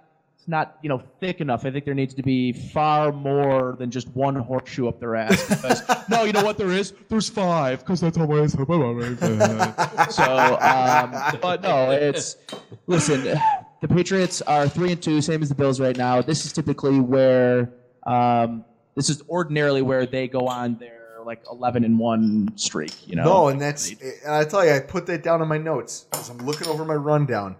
I put that in my notes as this is the point of the season where the Patriots make a run, and I'll tell you the one thing they have going for them going forward. I mean, we've all bashed them for having a shitty defense. They're the, they're, they are the one of the NFL's worst defenses. Their right now. offense can mask that.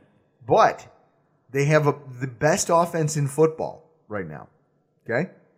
And they have the easiest schedule in the NFL between now and week 17.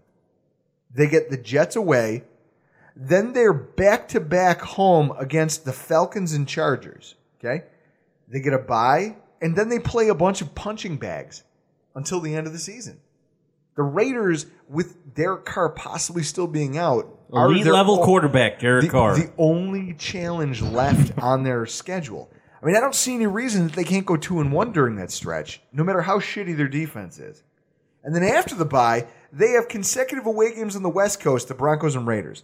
Now, those two games, if if they don't lose either one of those games, then they, yeah, you're right. This is the annual. Just they're going to take off and blow up the doors off everybody, and no one can catch them. And We're on to Cincinnati. I mean, ultimately, ugh, it's frustrating, but I can see it because they have Tom Brady. I mean, the guy is just fucking incredible. As much as I hate his guts, I, on some level, can respect what he's doing. They're going into the game against the Jets on Sunday where they're heavily favored on the road. It's probably going to be a massacre. Okay, let, us just call it what it is. I'm probably going to see about 15 minutes of it, and then I'll find something less depressing on TV to watch. Patriots win by six. Oh, you're calling them not to cover. All right. Listen, their defense sucks, and Josh McCown is playing better than Jameis Winston is. Do right you want to so- put? Do you want to bet me a Seagrams on it? You already got one coming. How about as, two? As long as it is it you making me crazy. Yes. There it is. All right, the second Nate Geary Seagram's bet of the year. And then to, to flesh out the AFC's roundup, the Miami Dolphins. Now, hilariously enough for Miami, their win at Hard Rock Stadium on Sunday wasn't the most interesting or surprising headline of the weekend, as Coach Chris Foerster was embroiled in controversy shortly before resigning. Bowers, step into my office. Let's do some low. As a Bills fan, I feel for the Dolphins. I mean, it wasn't that long ago that we had just a hammer drunk offensive line coach who who wandered down to the beach and fought a bunch of teen- teenagers over some beach chairs and then thought, murder your family. Trust me out there, Miami Dolphins fans who are listening to this podcast, when I say that I can relate to your struggle. Yeah, because challenging kids to fight and coke are on the same level. I almost feel like challenging children to fight is worse than doing drugs quietly in your office. I don't know, but I uh, while videotaping and Yeah, well, saying video- some very interesting things to his prostitute. Yeah, I okay. don't know, Drew. okay, okay. Let me preface this whole Dolphins uh, Titans conversation by saying that the CIA may want to take note of what occurred during this game. Watching Matt Cassel and Jay Cutler play quarterback in the same game could be used to extract information from anybody on a level that uh, waterboarding simply can't touch. I was going to say, you know, I we don't need waterboarding anymore. We'll just make them watch Matt Cassel and Jake Cutler. I turned that game on, and everyone in the basement made me turn it off because I was like, "Oh no, I want to watch this." They're like, "No, this game sucks." For all you Bills fans out there screaming about Tyrod's play being shit or unacceptable or we need Peterman, let me throw some stats at you. Jay Cutler completed 44% of his passes for less than 100 yards. Matt Cassel threw for less than 150 and was sacked six times. And each quarterback had at least one turnover. Matt Cassel gave it up for a touchdown that ultimately decided the game. And both offenses combined only had 366 yards of offense, which is 32 yards shy of what the Patriots defense let Jameis Winston throw for. I mean, what do you even say to that? I'll tell you what, I know what Chris Foerster would say to that. How's about I cut us up a couple more monster rails for us young fucking bloods? Sorry, guys, I gotta rub this in. What a ridiculous scenario for the Dolphins to find themselves in. Adam Gase last year, I'm sorry, he was being crowned as, oh no, Adam Gase changed the culture. He's gonna turn this team around. We're gonna be so good under Adam Gase because he doesn't take any shit and his coaching staff is good and he's got us running the ball and throwing the ball and everything's gravy. And now where are they? Now where are they? Listen, I thought this was America. Okay, I thought, why, why is it a problem that a coach, you know, before a meeting, you just, just filling up nose martinis, you know, some, some nose nachos before the meeting. Nothing, nothing to see here. You know, I'm not I even mean, mad about what, a- that. What a mess that situation is, man. Holy cow! I'm not even mad about the offensive line coach so much as I am their abuse of their offensive weapons. I mean, you talk about having Landry Well- Jones, DeVante Parker, Kenny Stills, and you have a quarterback who throws 94 yards in a game? What is that? What is it? You're not a quarterback. Jay Cutler should have stayed retired. This is pathetic. He's trolling the Dolphins. I'm almost I'm almost wondering if the Patriots didn't pay him off to do it. I mean, that's how bad it's gotten. I mean, fans were actually chanting, We want more, calling for their backup quarterback in the middle of the game. That's probably the best backup quarterback chant I've ever heard. Ultimately, Miami has more questions than answers. Okay? That's it. Their defense is incredibly stout, but their offense has been able to give them no help whatsoever. They're ranked dead last in points per game in the NFL at 10.2, yards per play at 3.9, and they're last in third down percentage at 25%. Then you got to consider they just had injuries to DeVante Parker and Julius Thomas as a tight end. That was a complete bust of a trade. He's nothing. He hasn't been anything since he played for Peyton Manning, which should have been a warning sign to the Dolphins not to not to bring him in and make him a focal point of their offense. And yet they did it. So now this week the Dolphins are going to take on the Falcons in that powerhouse offense fresh off a bye week. In a matchup that if it comes down to a quarterback duel, Nate, how do you see that going? Uh, boy. uh, I don't know. I what do you call it? Dolphin- I think the Dolphins are the worst team in the division, and I don't know. I, listen, man. Uh, everybody wants to, to rag on Tyler Terra, but man, it's not that bad when you when you consider what you have to watch across the league. I, I'm not. I'll tell you what. I I might take a, a weekend off of football this weekend altogether because there isn't that many great matchups, and uh, I could use some time away. It's like you know when you're with your spouse. It's how you could just you need some man time. I need some man time away from football. I think. That's called a divorce. Chris, Oh, I was going to say, Chris can Chris can vouch for this. And and also my girlfriend Larissa, or f- fiance as I should call her, I, I keep forget. I can't get that down. I keep calling her my girlfriend, even though she's my fiance now.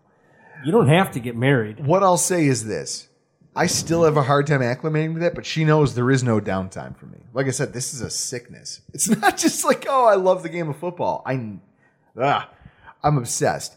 So, taking a look now, we've talked about the division. We've talked about where the Bills stand, how they did last week, what it says about their, what their fortunes are going forward. First and foremost, let's take a look back at what we've seen now that we're at the bye week. I have no game to preview. Let's take a look back. Who is your most impressive defensive player on the roster? Micah Hyde. It's got to be. I, Really? I, I think he's having defensive player of the year type of season so far. See, now for me, I think it's defensive end Jerry Hughes. Now, before I say that, I want to preface this with another caller from the illustrious WGR 550 who makes me not want to listen to the radio. Hey guys, I just want to start off. Um, I'm a McDermott fan, and I hope we go back to last year's run game. I really do. But I called in earlier this year, and I wanted to tip people off to the fact that it was officially announced with the Watkins trade, with the Watkins trade, that we are in a Doug Whaley purgatory era. And they know this. They know that we are strapped with Dareus, with Hughes, with McCoy. That's $30 million. What did you see today from any of them? Come on, people. I'm sorry, but first and foremost, Marty. Marty with the call from WGR550.com. You're an asshat. Jerry Hughes has been the most dynamic player on the Buffalo Bills defense. I love our safeties, but he leads our defensive line in tackles. He leads the team in sacks, and he's been a consistent difference maker in every game this season. I mean, think about it. The Matt Ryan strip sack. Consistent pressure all day during the Jets game that made them change their philosophy and got them away from the rushing attack. Two sacks against Carolina. And against the Bengals, he had our he was our best run defender. I, I just I According to PFF. Jerry Hughes is phenomenal. And that guy's an asshole for trying to insinuate that somehow Jerry Hughes is on the same level as Marcell Dareus. Jerry Hughes makes half of what Dareus does. And at the same time, his production is incredible because he's finally back in the right scheme, the scheme he was supposed to be in. Now, on the flip side of the ball, Nate, most impressive offensive player. Well, I mean, it was Charles Clay. Uh, it's Charles Clay. I, I don't like I said. I, I thought that he was the far and away offensive. I thought he was the team MVP. I thought that's how good he was playing. I think he would have. Um, I, I think he was sort of shooting himself up into the tier one tight ends in the league, and um, the injury is unfortunate, but that, that's who who it's got to be for me. Fantastic, because you know what? I agreed with you. Now, favorite free agent addition. Out of everybody who we brought in from the nether regions of football to come play for this team that had everyone worried about how they were going to perform, who's your favorite free agent addition? Now, I know you already kind of, t- and I almost feel like you have to give it to Mike Right. because you called him, right? I I think so. Uh, either that or Poyer. See, I said Um, the same thing. I, said our safeties. I was just like, I oh, either would- safety, whoever. You I would. I, I could give it to Patrick DiMarco too. I, I I like DiMarco a lot. I think he brings a nice element, but I agree. It's got to be the safeties. It's got to be the safeties. I mean, these guys are causing multiple turnovers over the course of the season. They lead the team in fumble recoveries, interceptions. They're they're making tackles at the line of scrimmage. They're getting sacks. They're breaking up passes in the end zone. The two of them are incredible, and I can't differentiate them. I'll say the safeties. Now, I just want to get your final thoughts on the coaching staff so far. How do you think that McDermott? I mean, because we can compartmentalize this. You know, we I bitched a lot earlier about the offensive coordinator. But if I'm talking about just Sean McDermott as a head coach, how do you think he's done so far in managing both his defensive coordinator, his offensive coordinator, and the, just the players themselves? I uh, I I don't like him because he offers nothing in a press conference to add to this podcast. That's why I don't like him. That's fair. He's definitely no GMTM. He's no, uh, you know, he, he's no Rex Ryan. But uh, here's what I'll say. Uh, so far, uh, McDermott's impressed me because he his choices in not only roster moves but in um, you know game day moves. He does them with conviction. He does them because he feels there is a reason to do it. And um, I think that this coaching staff has gotten more out of less than any team currently in the NFL. And I still, right now, pound for pound, think that the Bills may have the weakest roster in the league. I, I, I think that they really might, from top to bottom, have the weakest roster in the league. I mean, maybe you could you could say San Francisco's close, Indianapolis without Andrew Luck's probably close, but um, what they've been able to pull from this team is literally they've gotten the most out of this roster. And I think that that is good news because if they can get the most out of the roster, I'm going to like what they can get the most out of two more first round picks next year, some cap flexibility to maybe add some more pieces like a Micah Hyde on the offense. They need a Micah Hyde in the offense. They need a wide receiver. They need, you know, and, and it'll be interesting to see what they do with Shady McCoy moving forward. But in terms of right now, I think that they've done more with less than, you know, than I think any coaching staff in the league has done. And don't forget two seconds, two thirds. Right. exactly. Now, I guess, I I mean, you hit the nail on the head there. I couldn't have said it better myself. So I guess the final question here before I let you go Who are the 2017 Buffalo Bills moving forward? What is your expectation for the team, and what do you think you've learned about their identity so far? You talked about they're well coached. What do you know about them, and what is your take on them moving forward?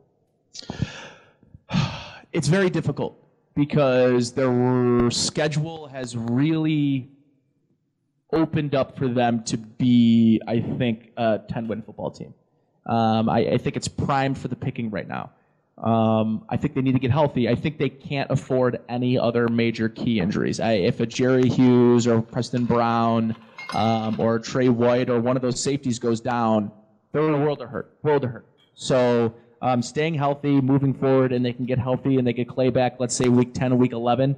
Um, I'd say this could be a 10-win team. Uh, if they continue to sustain injuries, um, Tyrod continues to struggle. The offense continues to struggle. They don't get Cordy Glenn back. They don't get uh, Charles Clay back.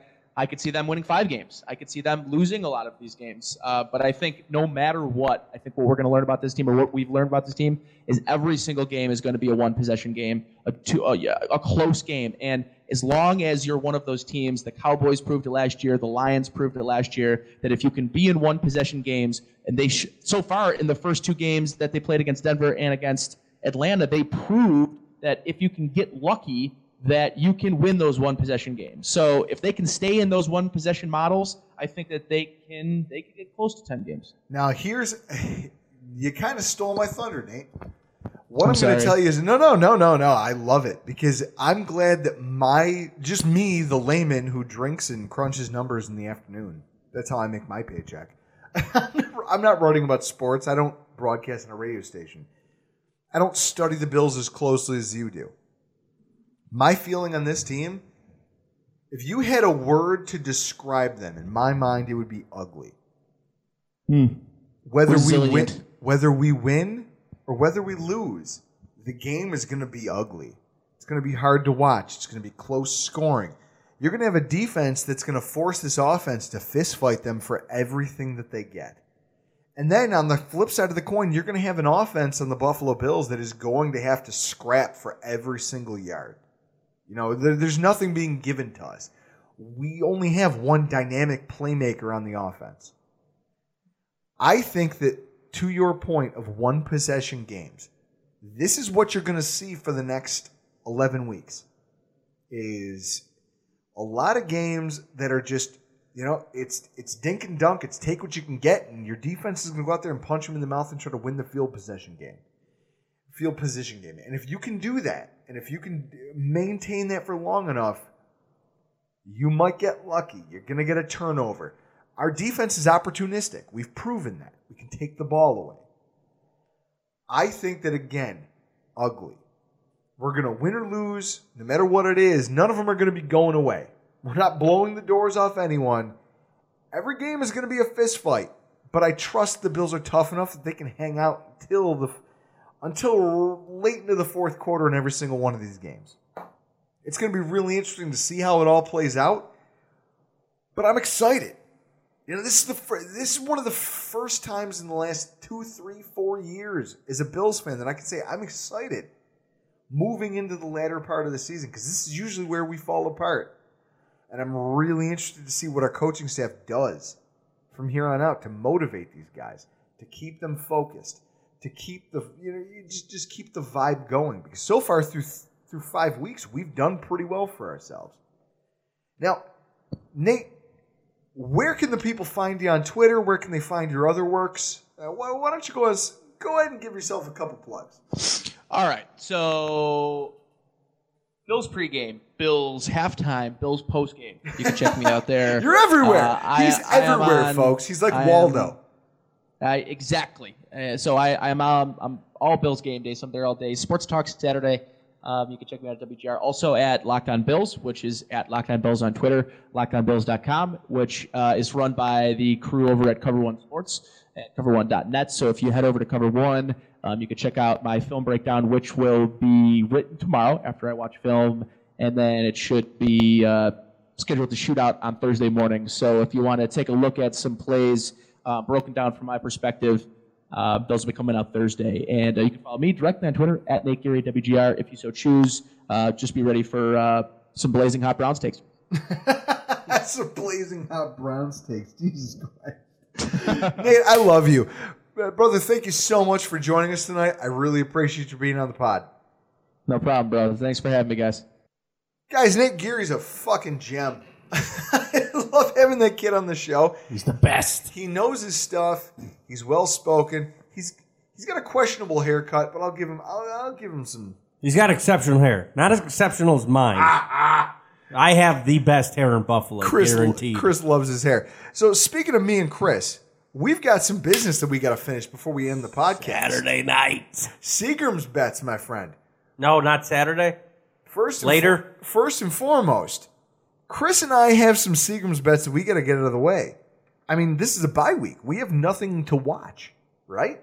No, we have football. To, there's Oh, plenty there's plenty of, football to plenty watch. of football to watch. And with that said, Chris and I are about to pick the weekend, and the loser owes the Seagrams. Let me pull out the. Uh, I told you to have You- it ready. I got. Oh, I see, got it what on am my I, your mother? Yeah, you. No, I'm. we will have a Seagram's bet. We will pick the games First and Thursday, Sunday, and Monday night, and then we'll do a tiebreaker total points for the Monday night game. Yes. No, no spreads. I'm gonna go Thursday. Eagles Panthers. Give me your shot. Ooh, uh, geez, Eagles at Carolina. Cam Newton's due for a shit day. I'm going Philly. I'm taking Carolina right out of the gate. Bears Ravens. Bears and Ravens. I'm going Baltimore. I'm going Baltimore too. 49ers Redskins. Redskins. Yeah, we gotta go to Redskins. Dolphins Falcons. Atlanta. You have to pick Atlanta or else you return. Patriots Jets. Patriots. I'm taking the Jets. Just just on a whim, just because if I'm right, then I'll get one over on you. No, oh, hold on. Rams, Hold- Jaguars. Wait, Rams, wait, wait, wait, Jaguars. wait. Hold on. You're saying Jets after one, two, three, four, five, six, seven beers. You're picking the Jets. I'm over- picking the Jets over the Patriots. Here we go. Rams, Jaguars. uh, Los Angeles. Ram, Jaguars, obviously. Doug St. Doug. St. Doug is going to coach them to a win. Yeah, and wait until that game's close, and then it's fourth and two from the Rams forty, and he, And he punts. punts. You're fucked. Steelers, Chiefs, in probably the most interesting game of the week. Not even close, Chiefs. Okay, I agree with you. Panth- Packers, Vikings. Ooh, where is that? Oh. Where, uh, Doesn't it's in matter. Min- it's in Minnesota. It's in a dome. I think I. If Aaron Rodgers carries the entire team like he did on Sunday, then they're going to win. So I'm going to have to go Green Bay. I'll take the Vikings defense. See, I'm, I'm trying to pick contrary because I'm trying to get the edge up on you. You're taking all the easy ones. Lions, Saints. A Detroit. Yeah, you got to take Detroit there. Browns, Texans. Houston. you don't see the Browns getting their first win of the week? No. Neither do I. Buccaneers, Cardinals. Tampa Bay across country. they did have a long rest because they played Thursday. Yep. I'm gonna go. I'm gonna go Tampa. I'm gonna go Cardinals. I'm gonna go Cardinals. All right, that's cool. You'll Chargers Be wrong. Raiders with EJ Manuel possibly under center. Oh no, that's L.A. If it's if it's It's right LA now because we got to pick right now. Right now. we don't know if Derek. don't Carr know if Derek. Carr is playing. I'm going L.A. I'm going to say the Raiders because I think Derek Carr will play, and I think that even if he doesn't, EJ Manuel can still beat the Chargers. You can't beat L.A. on just hard counts. Giants on Broncos. Broncos, not even close. the the only team without a win against one of the better teams in football. I'm gonna have to go Broncos too. So that brings us to Monday Night Football: Colts and Titans. In what, if Matt Cassel starts, it'll be the worst quarterback Monday Night Football of the year. I'm going Tennessee, and then Really, I'm taking Jacoby Brissett. okay. Well, now we got to go total points. Total for, points. for a tiebreaker. I'm gonna say case we have the same record. 46. I will go 42. Oh, what is this Wheel of Fortune? Yes, You're trying, oh, you bum. because if it is Matt Cassel and Brissett, I think it might be very low scoring. and then we have one last Seagram's about to get out of the way. The Bills' overall record for the rest of the season. We're sitting mean, here at A, the bye- this is- hang on. We're sitting here at the bye week. We've had a chance to take in what this team is. Now, I said at the beginning of the year that they could be one and five if they didn't play things. Now they're sitting here at three and two, and I'm thinking to myself, okay, maybe this is possible. If they can find a way to win some of these easier matchups that are coming down the pipeline for them, they could find a way. I'm letting I'm letting the lunatic fan portion of my brain take over here for a minute. I know that. Chris, I told you before we started recording Yep. that I don't see us finishing better than six and ten. I called this a seven and nine team at the beginning of the season. I'm going to call us an eight and eight team. Ooh, Right now. But eight and eight, six and ten. yeah, no better. We will have no Seven more. and nine is a push. We shake on it. That's a Seagram's bet, my friend. Guys, Chris is one and four for Seagram's bets this year. He's going to be drinking a lot of wine coolers. Guys, before we get out of here, I just want to say a heartfelt thank you. You guys all take time out of your week to listen to me. And I sit here and I drink beer and I talk about football. And it's it's fun for me. Obviously, it's fun for you. Thank you for making all of this possible and giving me the motivation to continue doing what I do. Dude, we are so close to 500 downloads for an episode. Our last two right now are at 478. It's incredible where we've come from where we started. And all I can say is that we owe it all we owe it all to our fans. That's it. That's all I owe it to. So, Chris, cheers. Cheers to our listeners. Guys, before we get out of here, first and foremost, Saturday night, Wise Guys Pizzeria, the Reaper Wing Challenge. This Saturday night, live on Facebook Live at at the uh, on our Facebook page, which we're going to link in the description. You're going to be able to watch, or on our Twitter feed, live via Periscope. You're going to be able to watch me Eat the Carolina Reapers. we are going to do our our usual annual, you know, our weekly uh, Facebook live show and Twitter live show from Wise Guys Pizzeria, and then I'm going to take on their Carolina Reaper Wing Challenge. 10 wings, five minutes, and then afterwards, you got a five minute burn time. And during that five minute burn time, we are going to sit there and just talk Bills trivia. Yeah, I got you got you got to know off of it. Buffalo. I got that trivia game. I'm gonna just rifle off questions to Drew, and he's gonna get maybe one. all I know is that you guys all got to tune in. It's a great it's a great opportunity for us just to try to get out and highlight a local business who's they're really kind of giving everything that they have to the local community. And that's Wise Guys Pizzeria. I mean, they are the official pizzeria of the Rockpile Report. Every week we order our food from there, and it's not just because it's the best. I mean, it is. But it's also because their their owner, JC Felt, he's one of the coolest guys I've ever talked to. Just about the community, just about his own involvement in it. He takes personal ownership of the fact that he lives in South Buffalo and he feels like he has a commitment to give back to it. How can I not support that? Yep, he'll be on the show. We'll have him there. It's going to be fantastic. You can find it either at www.facebook.com slash the Report or at Rockpile Report on Twitter. And if you want to give Nate Geary a follow, it's at Nate Geary WGR. And then his Grandstand Sports Network. Now, I've started blogging there on a weekly basis. I'm going to give an, a weekly op ed piece. But the one thing I want to say is for those of you who like podcasts, Lorenzo Alexander, linebacker for the Buffalo Bills, has a podcast on Grandstand Sports Network. It's called Train with the Best. It features him, his personal trainer, and ESPN Radio's Craig Hoffman. They talk to athletes around the world. They've interviewed guys like, uh, what's his name there? Quarterback for the Raiders. Oh, easy. The Why is his name escaping me? simple because he's an elite quarterback, Derek Carr. Derek Carr was on their show recently. Elite quarterback. Say it with me. Elite he's elite. quarterback Derek Carr was on their show recently. Just talking about how he stays in shape in the offseason, talking about football, talking about life. It's a great show. You can find it at www.grandstandsportsnetwork.com because we're always trying to bring you guys the best view in sports. Because I got to get the hell out of here. I'm Drew Gear. That's Chris Kruger. And this has been the Rockpile Report. Whether you're a world class athlete or a podcaster like me, we all understand the importance of mental and physical well being and proper recovery for top notch performance. That's why I'm excited that Unifyd Healing is sponsoring podcasts on the Blue Wire Network. Unifyd Healing is a new and super innovative global network of wellness centers powered by Energy Enhancement System, or EE System. If you haven't heard of the EE System yet, then you'll want to listen up.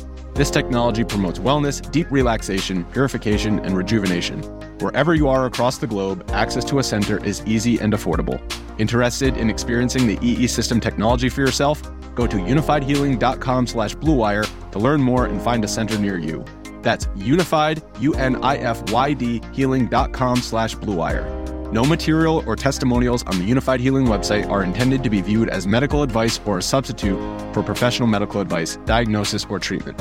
Always seek the advice of your physician or other qualified healthcare provider with any questions you may have regarding a medical condition or treatment and before undertaking a new healthcare regimen, including EE system.